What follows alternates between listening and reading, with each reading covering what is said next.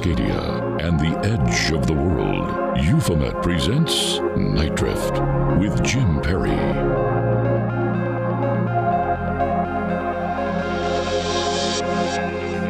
Good evening, I'm Jim Perry, and you are listening to Night Drift, presented by Euphomet. Broadcasting from my home studio in the hinterlands of the Oregon coast to our mothership, the studio of 1150 AM KKNW in Seattle, and worldwide at nightdrift.com. Tonight, in front of a live Euphomet Patreon audience. We recorded this a few days ago by the time you're hearing this broadcast, and I'm joined by Bex Atwood, with more reports of high strangeness, and we're going to talk about a stunning UFO flap occurring over the Pacific Northwest. No open lines tonight, unless you send us a message through time and space, and believe me, we'll be listening. That's tonight, on Night Drift. I'm Jim Perry.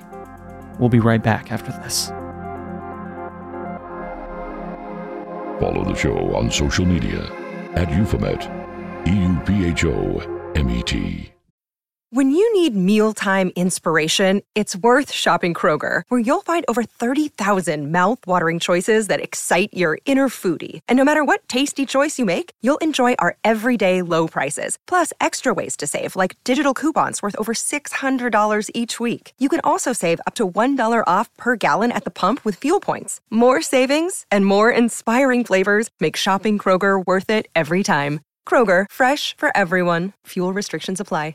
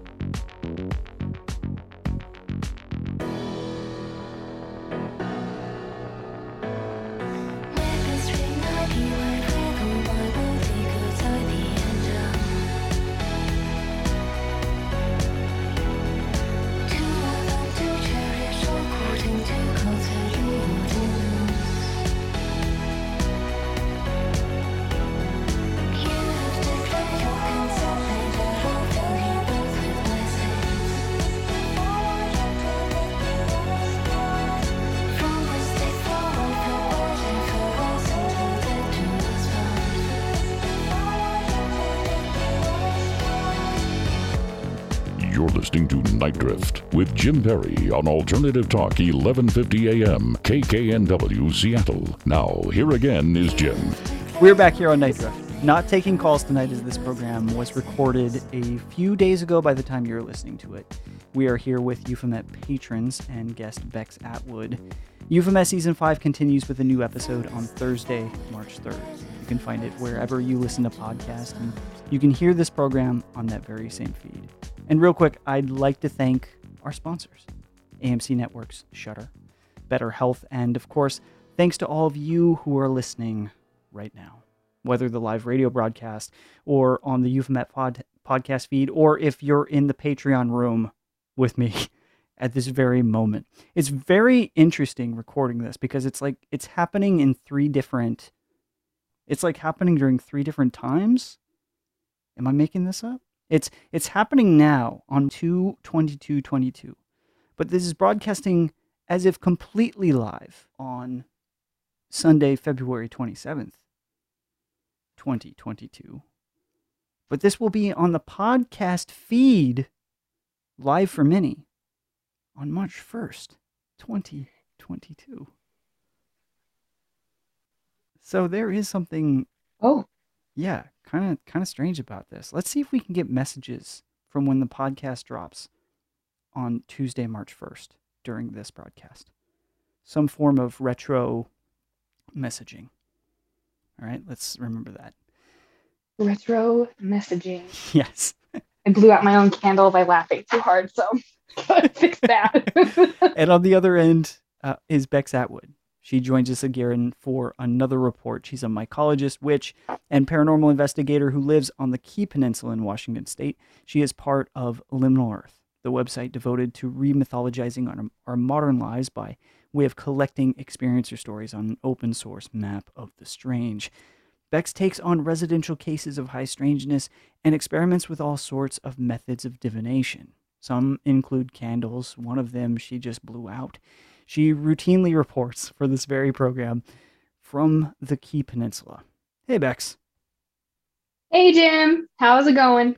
It's going great, my friend, and thank you so much for joining us again here on Night Drift, where you're a frequent contributor to the program with your reports of high strangeness in this area and parts beyond. But let's start with this, Bex. We're recording this on a Tuesday, and of course that means tomorrow is WUFO. And tell me a little bit about how you're preparing for tomorrow night and what... I don't know. Do you have any expectations? Oh, great. Great question. I have to say first that I absolutely loved how Garrett described UFO last week. It was poetic. Yeah. So I absolutely love that. And it gave me words. Sometimes you're like, how do I describe what I'm doing? And he just laid it out. So I'm just going to repeat what he says moving forward. So weekly preparation for me.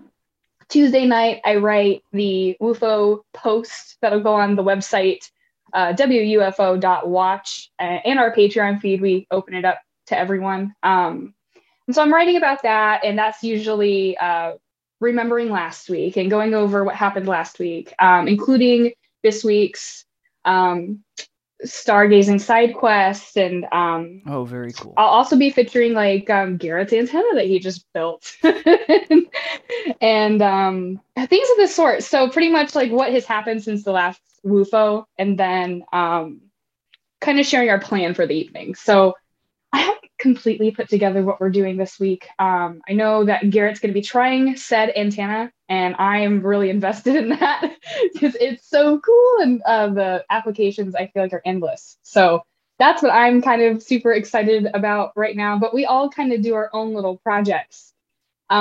As always, at 9 p.m. Pacific time, we will be doing a live Estes method session and et cetera, divination. So super excited about that, but it's always been super spontaneous. So I don't want to lose that and plan too much either. Kind of leave room for what may happen to happen. Right. But yeah, the magic in between that can occur when things are so planned. Well, just like this very program tonight. Experimenting, man. It's way to go. So, so of course, Wednesday UFO, WUFO, is a group watch of sorts where you and the gang at Liminal Earth have essentially invited the world to watch the sky with you, to try to see what you can experience and what you can experience together. And through that, you folks have been going through a lot of different experimentation. You've included things like divination. You've been trying to make contact with craft, even on cloudy skies when you can't see any anomalous lights. You're looking for a way to connect and make that meaningful. And so we've talked on the program with you in the past, and we've also talked with Garrett about this.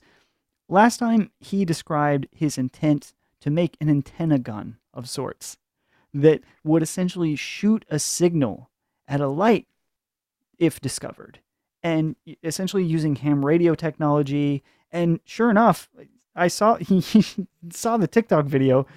He's made the thing.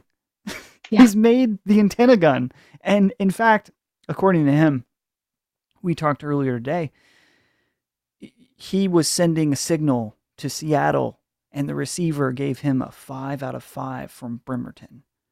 So miles and miles and miles and miles away, a lot of land to cover. And he shot that thing and got a 5 out of 5. So from that distance, you are safe to say that, shooting signals out to an anomalous light can happen. How does that make you feel? That's pretty wild, right? I feel so lucky to have someone like that on the team line. I kind of jumped in on them. I just absolutely love that we can do such wild experiments like this and have have these wild revelations of like, okay, we've reached Seattle. We got a 5 out of 5. What are the the things above us going to get? We get 5 out of 5 there. Right. I'm really interested. So we'll see. But I think it's so cool.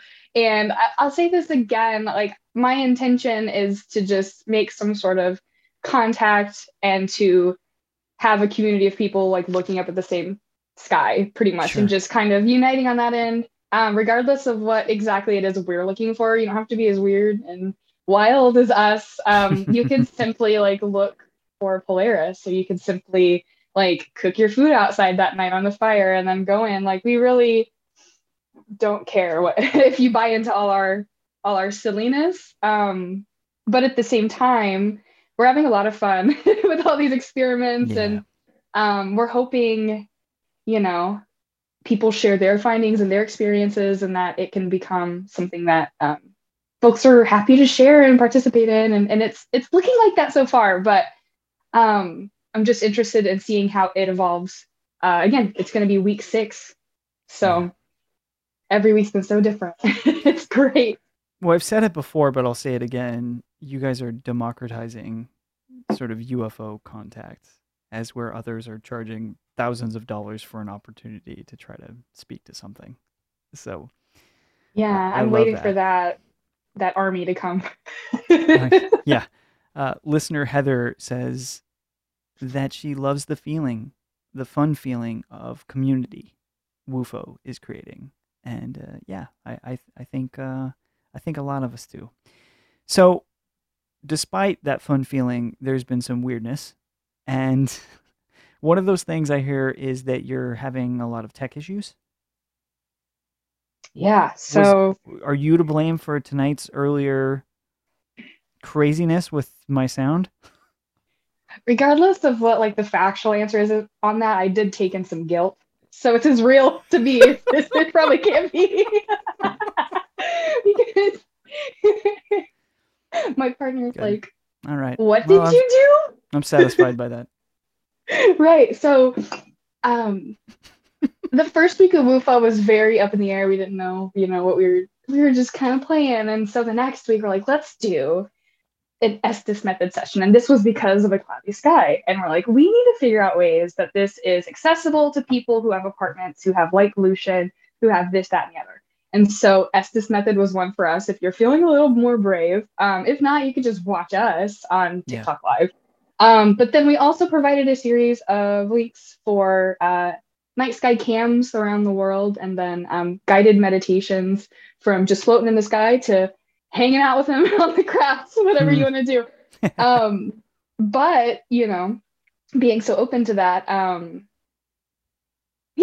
during the live, I had some like lighting issues, and you know, my default thing is like, I'm having light issues. I don't want to be that person, but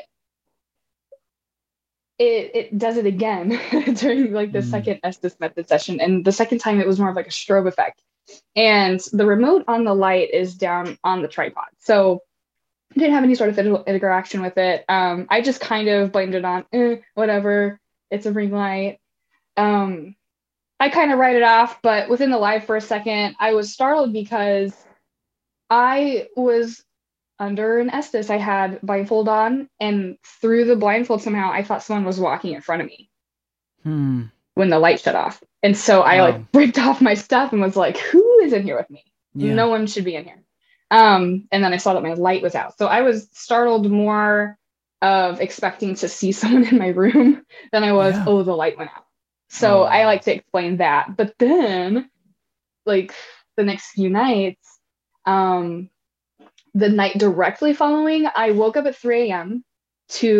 I was shooting a roller skating video in my kitchen. And so I had the ring light in the kitchen. I had a laptop closed on the couch, and both were going off. The light was strobing, and then the laptop was playing a YouTube video and like static, very loud, to the point where like my dogs were freaking out. It's like something out of a movie. Yeah, and it was really strange because you know, we were both half asleep and we were just annoyed. And like, we are both real grumpy when we wake up. So we're like, girl, turn it off. But I wake up the next morning and I'm like, oh my gosh, that happened. That was very interesting. The following few days, my partner has a sad lamp in his room. It mimics daylight because we're in the Pacific Northwest. And it starts turning on at night. He'll go in his office at like 5 a.m. and it's like, it's on. So we check the electric panel and we're like, okay, let's see if it's an electrical issue with a fuse. If our fuses are for both rooms, like that's it. Well, we find out like our rooms are on 2 different fuses. And so if there was an issue, we'd have to replace both of them. Wow. It's very unlikely that it would be just these 2 isolated fuses. It would have to either be all of them or none. And we've only had anomalies in these 2 rooms pretty much. The living room as well, but it wasn't plugged into anything. It was a battery pack. And then the laptop wasn't plugged in. So, you know, how do you explain that, I guess? But I'm still not connected fully... to it. Yeah. So I'm not going to sit here and be like, I had contact and this is why you should join WUFO. But at the same time, you know, we had this serious conversation of how do we present any sort of like success with WUFO without encouraging people to be like go out of their comfort zone to get something like this, and then how do we move forward knowing that what we wanted to happen kind of did in our minds, how we see it, and so just dealing with like the intimidation of that a little bit. But on my end, I sat there on it for a while and I said, you know what though, at the end of the day, I kind of got what I wanted out of that, and I kind of feel like that door is open for me now. So instead of being like, I'm going to back away from this, is too much, I'm kind of like, well, I got what I asked for. So I feel like I should just keep asking for things. And maybe that's how you lead the cat into the trap. But I don't know. I got my questions answered maybe. But I haven't really talked about that too much publicly at this point. Because I don't want to, this is all speculation and kind of connecting the dots. This isn't, this happened to me and now it can happen to you. But it was unsettling. And my partner is like the last person to be freaked out about this kind of stuff. And well, he's like, what did you do? I suggest the cat you trapped is now out of the bag. And it's a thing. But listen, how often do we hear of these stories of investigators who do enter this territory and do not get the evidence they expect, especially when it comes to communication, yet are startled by the entity or phenomenon or process's choice of how it determines to contact that person reaching out? It may not be as simple as hello, oh, hey, how's it going? It could be hello that goes into an echo in time and space somewhere. And 2 days later, the lights are flickering. These are stories we hear over and over again of strange places, strange things occurring, and those willing to engage and step across that boundary having connection in very strange ways. And so, you know, it's almost like, it's weird, right, Bex? Because you may never know if these 2 things are connected in this way. You may never know. Maybe you'll get more evidence to prove such things. But just like synchronicities, how we never quite can put our finger on if they're great, great coincidences or if they are firmly in the space of phenomena. You know, that possibility that connection, that contact existed within those moments of flickering screens is definitely there within your head. You know what I mean? Like, it is definitely an evidence point. And I don't know, like, now that you have experienced that and that you feel like there could potentially be a connection there, are you the kind of person now involved in this research where you take pause and go, oh man, like maybe I need to take a few steps back? Or are you looking at it as okay, if you could see the video right now, there's like a grin from ear to ear.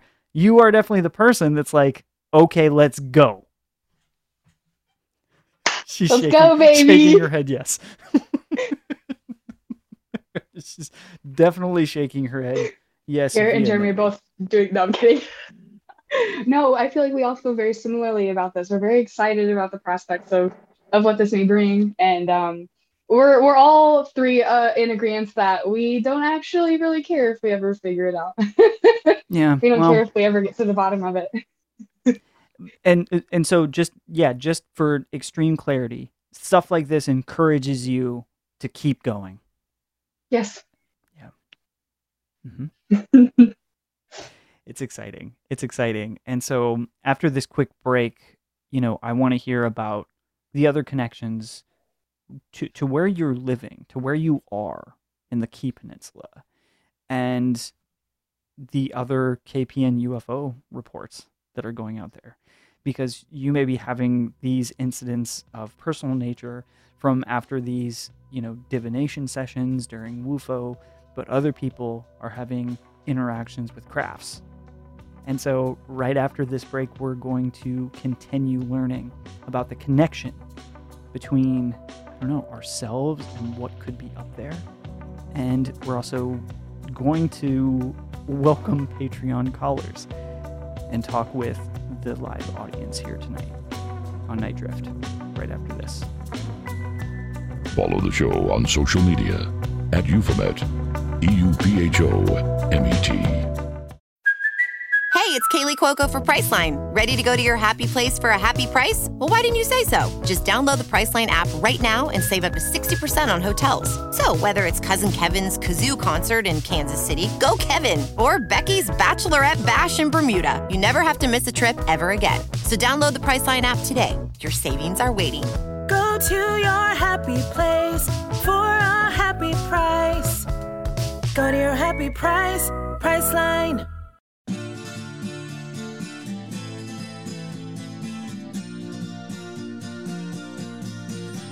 I've been drifting on the sea of heartbreak, trying to get myself ashore for so long,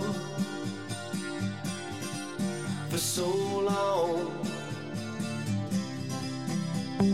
Listening to the strangest stories, wondering where it all went wrong for so long, for so long.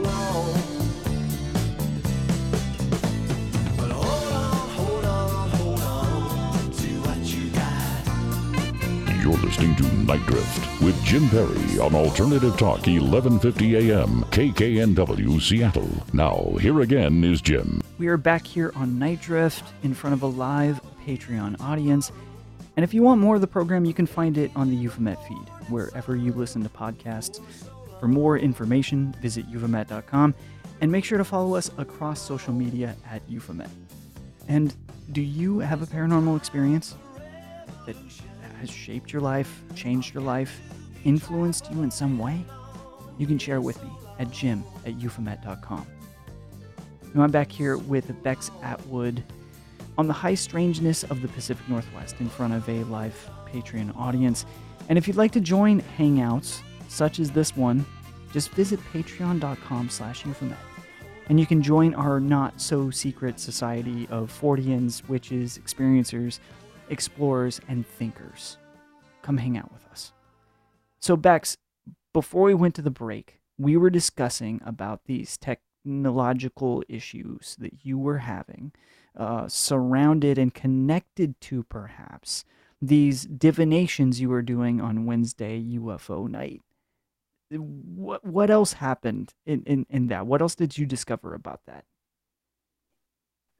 So what kind of stuck out to me as significant, all of that, Jim, was it started to align with reports I was receiving about UFO phenomenon and activity right here on the peninsula. Oh my gosh. One of my first reports was someone who was just experiencing abduction dreams.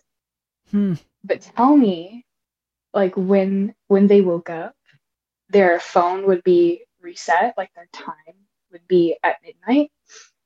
And often when they were driving, they could see crafts. And so they kind of link that abduction dreams with like, now I see these things semi-regularly, and right when they see them, their radio in their car kind of freaks out, their phone does the black screen VCR kind of thing, and it's something that happens to them at least monthly. Really monthly? But that's not like the isolated incident of that. And so pretty much every direct UFO report I've received, whether it's just a sighting or straight up, I think I've been abducted, there's been some sort of technological things, often with lights, that happen right beforehand. So I have another experiencer who believes that they've been abducted. They even have potential medical evidence that they've been abducted. Oh my God. I.e., their blood won't centrifuge properly. What? And it completely bamboozles the doctors around here. I'm waiting for him to show documentation. He's like a, I don't know how professional, but he's a surfer. He just travels the whole world surfing all the time. And he happens to live like at his mom's house down the street.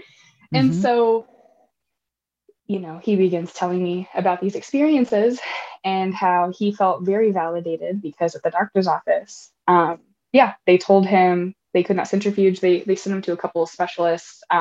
His blood just won't centrifuge properly. I don't know what that process is exactly, but and so he was talking with someone he knows who works in aerospace, and they were like, this isn't the only time I've heard of this. This is something that happens to astronauts on the regular when they leave the planet.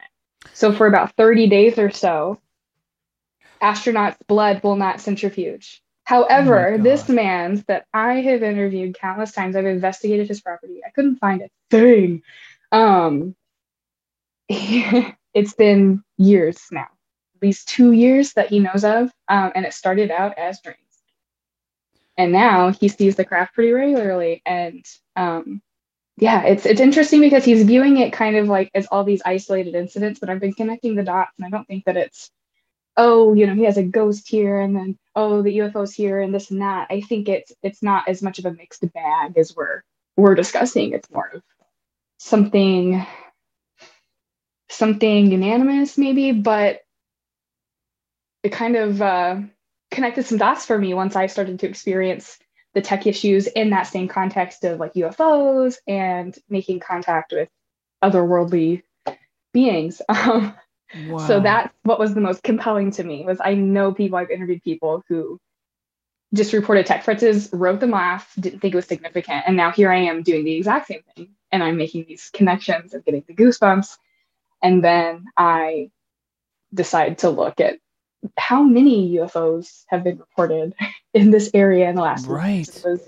Well, that's what's really interesting, Bex, is that for the amount of reports that you've now contributed to Night Drift, and the majority of those perhaps being from that strange peninsula area, I don't think we've ever really dived into UFOs much in terms of what's been reported. But now you found yourself in a position where, not based directly on your engagement with Wednesday UFO, but maybe in conjunction with almost, there is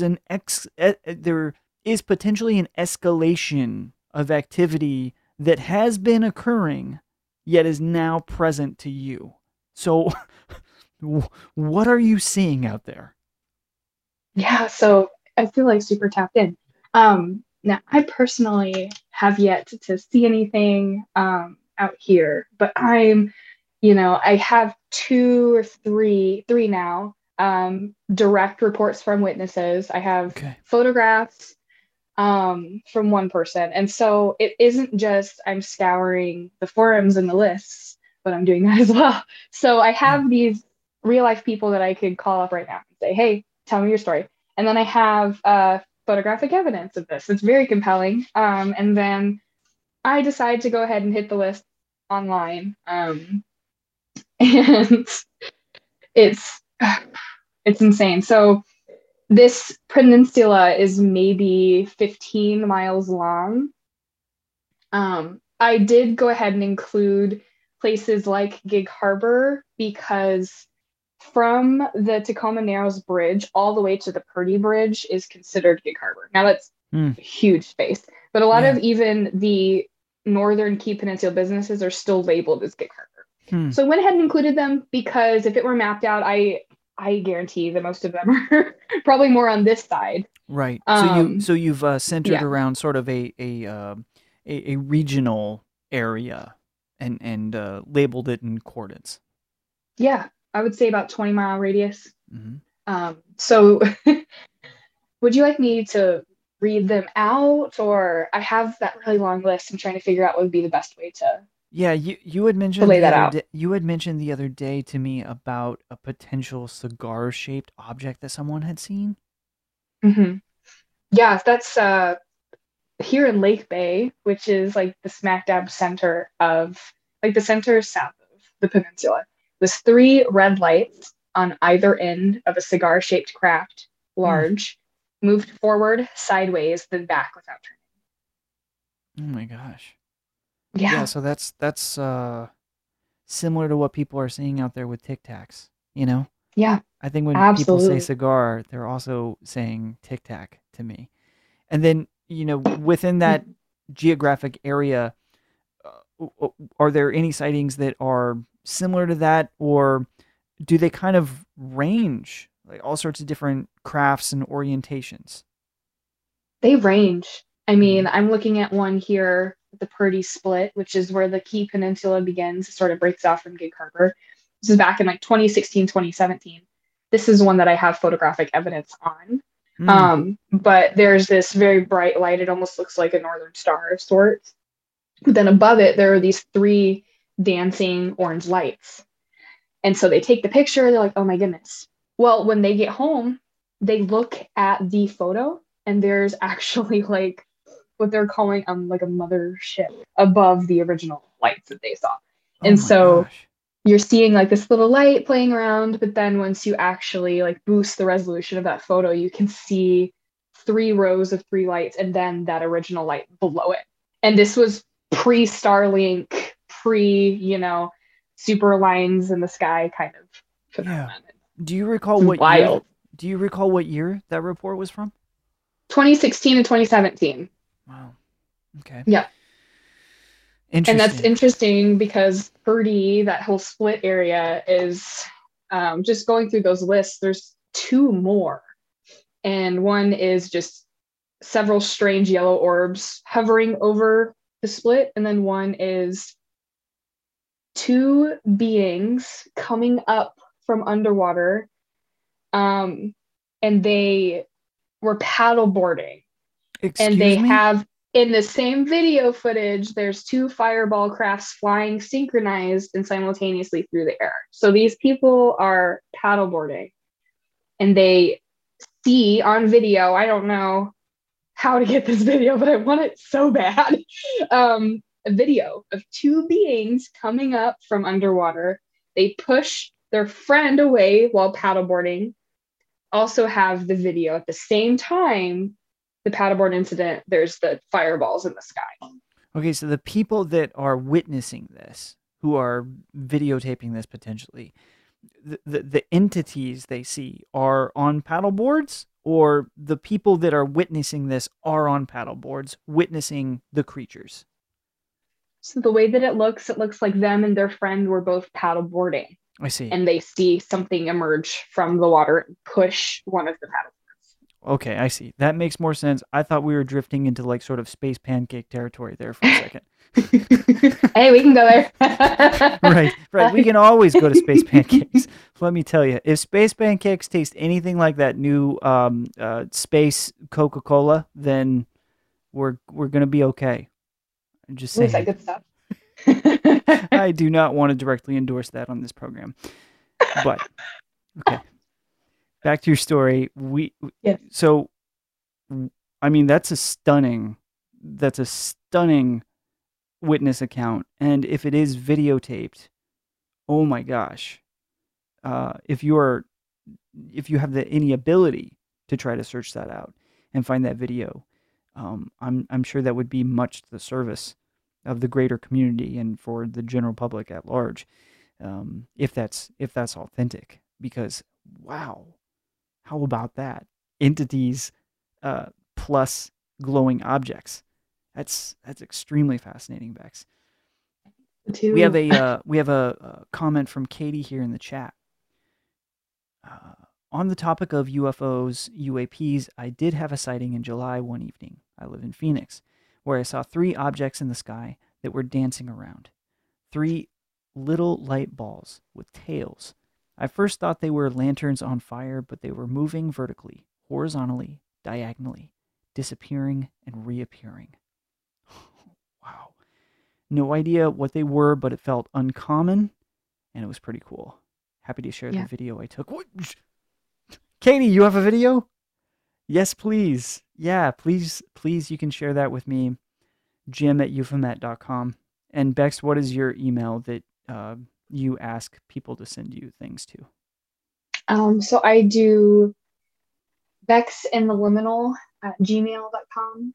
And then if it's Key Peninsula, I have share your KPN story, but that one doesn't count. And then we have info@liminal.earth if it's just anything. Had a few people reach out. That's great. Katie, yeah, please send that video, and thank you for sharing that.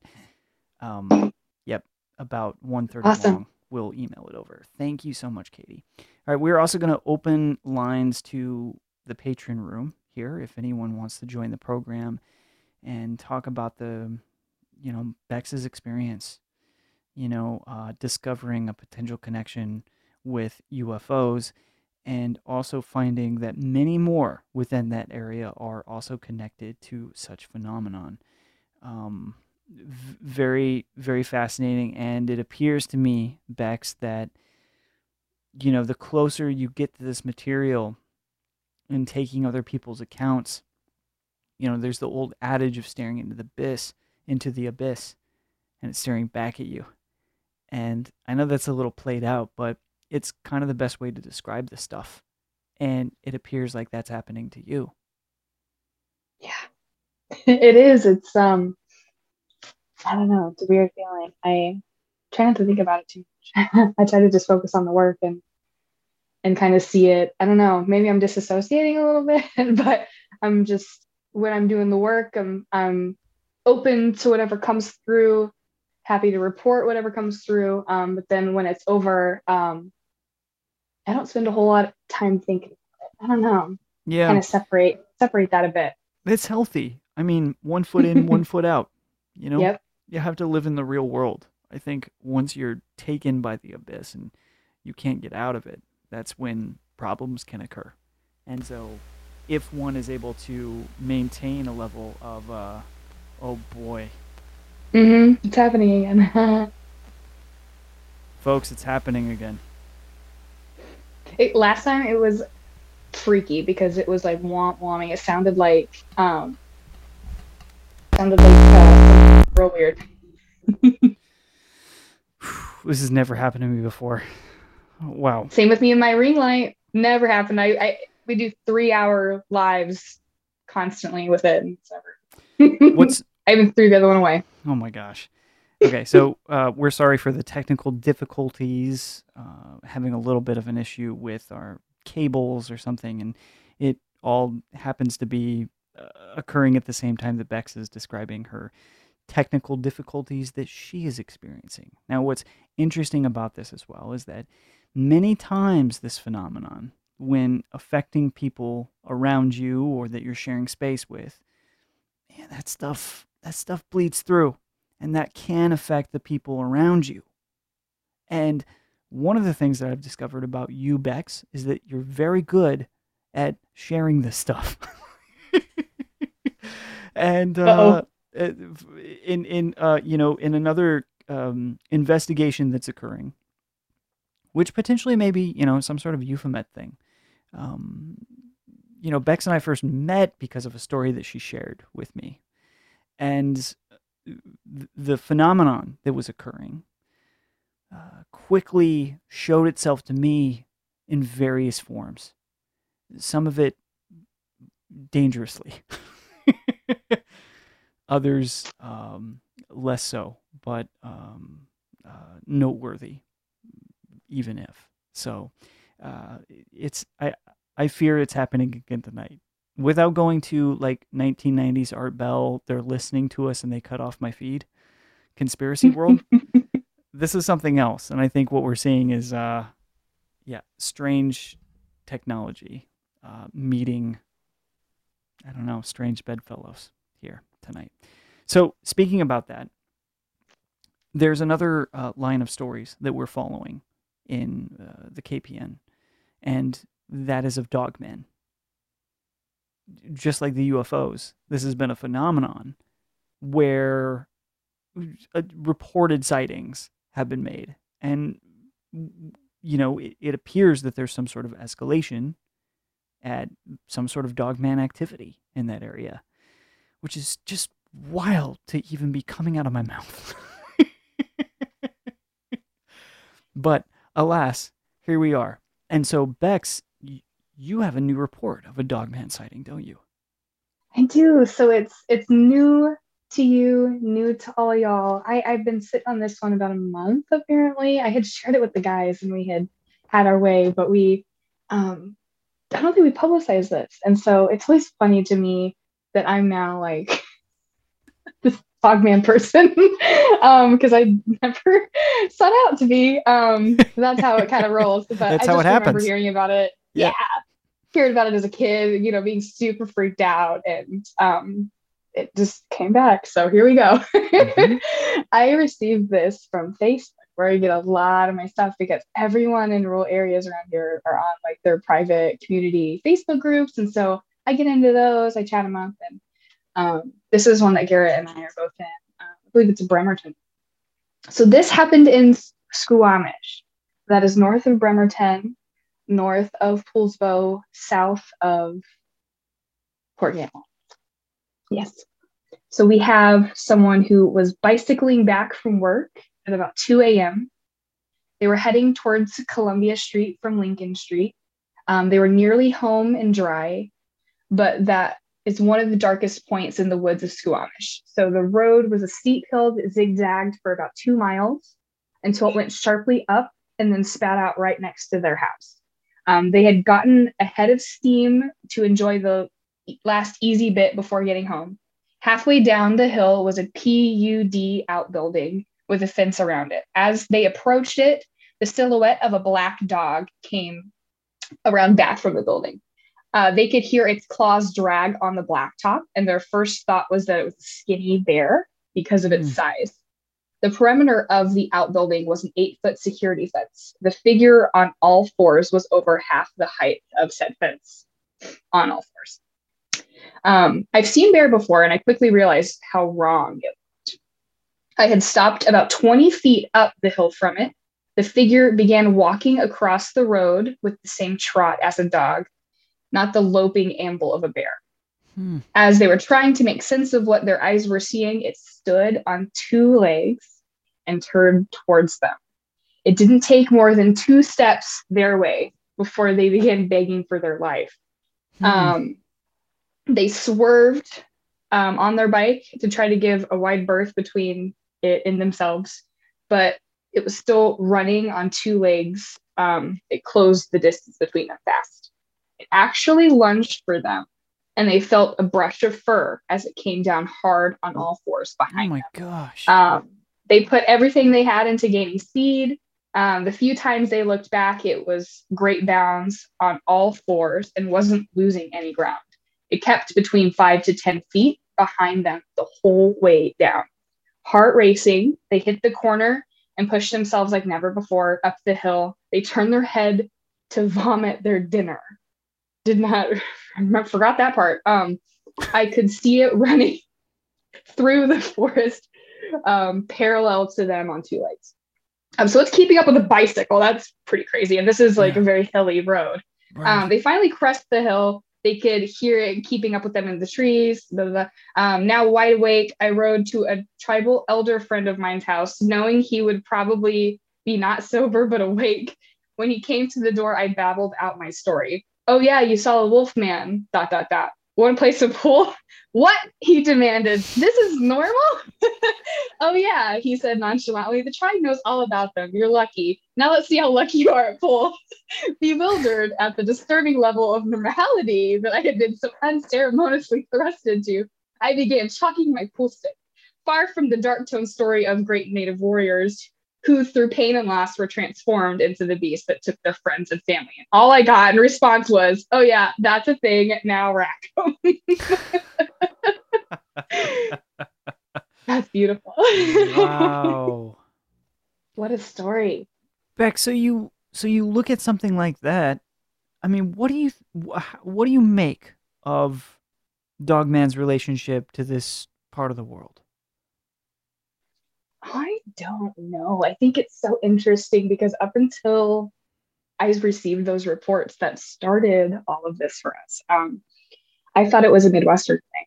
I grew up in Kentuckiana and heard stories by campfire growing up. And so I moved out to the West Coast and I really don't think that it's a thing. Yeah, and it wasn't until I began getting those reports and I was like, oh, wait a second. I didn't know it was this far west. As far as what its relationship is to this area, my default, if it is indeed something flesh and blood, would be how secluded it is around here. Yeah. So very quickly you just vanish into the forest. It's really easy to get lost. Coming as someone who spends a lot of time in the woods, right. It can be very scary around here, and natural threats, just bears and cougars and steep cliffs and, and landslides. But then if I were to pick a place for this to exist, I would definitely say Pacific Northwest. But I'm of that same mentality that I am with Bigfoot. I don't necessarily think that it's something completely flesh and blood. Right. And so I find those little tidbits of information helpful when folks have these relationships with tribe members and they're saying, oh, they've always been around. They may be people who were transformed to this because of this. And so, yeah. Approaching that is something that I'm trying to be careful about and being really respectful of. And so I don't want to ever just like throw tribal legends at people because I don't have any basis in that. I felt the same way about the Skinwalker story. Yes. Oh my gosh. Exactly. And that's what people keep saying with the Dogman stories. They're like, I think it's Skinwalker. Like, I don't want to ever do that. But at the same time, this tribal member is being so nonchalant and knows all about them. And so that entices me trying to navigate that. Right. Well, I mean, time to make friends with some indigenous folks around that area that are also on a similar quest to you. Yeah. You know? So when Andrew and we visited this site about a month ago, and it was unintentional. We were driving, from the beach going somewhere. I think we were going to Port Gamble. We were on the back roads and I'm saying, oh my gosh, we're in Squamish right now. Like, let's see if we can find these roads. And as I'm pulling them up, we're coming up to that intersection of Columbia and Lincoln. And I'm like, oh my gosh, this happened right here. And it was indeed very zigzaggy, very hilly. But it was rather busy. So we couldn't really stop for too long. I just got a picture. But what I noticed was everyone was out on the front lawn. Everyone was like doing, like one person was chainsawing, like woodworking, and then the next person was like peeling green beans or something. And so everyone was on their porch, out and about. So my plan is maybe I can just go there and do a little walking and kind of wave and say, hey, and anyone who kind of closes that gap, I'll say, hey, you know, this is what I'm looking into. Yeah. Just walking through. I think that's probably the best way to go about that. I agree. And sometimes it takes just going out there and talking with the folks that live out there, you know, and having a lot of rejection thrown your way, but also some probably pretty friendly conversations. That's been at least my experience. Well, Bex, thank you so much for sharing these reports with us tonight. It's been great. I mean, albeit very startling, and as you know, I would wager that the report you did tonight is one of the scariest that you have so far in terms of its proximity to, you know, you and for what seems to be an escalation of activity that is happening there in that area. But again, I do think that there is just maybe an escalation of activity everywhere right now. I feel like we're in some strange waters right now, but at least we're all on the raft together, and that's what this is all about. So thank you so much for your report tonight. Where can people find all of your material? All right. Where can people find me? I say first and foremost, check out our Patreon with Liminal Earth. It's Liminal Earth Society. We have like a Discord and a bunch of goodies for people. So we really love having folks come through there. Also have wufo.watch, W-U-F-O.watch is our website. Every Wednesday, we post what happened the week before, what's going to happen that night, and a series of fun side quests and artwork from participants. So that's great. And then socials across the board are Bex and the Liminal. Thanks so much, Bex. Okay, well, that's it for the program this week. We have to run. But thank you for listening to Night Drift with me, Jim Perry, on Alternative Talk, KKNW 1150 AM Seattle. You can hear the show anytime on its podcast feed, wherever you listen to them. Go to euphomet.com for more, and join us next Sunday. And until then, keep looking up.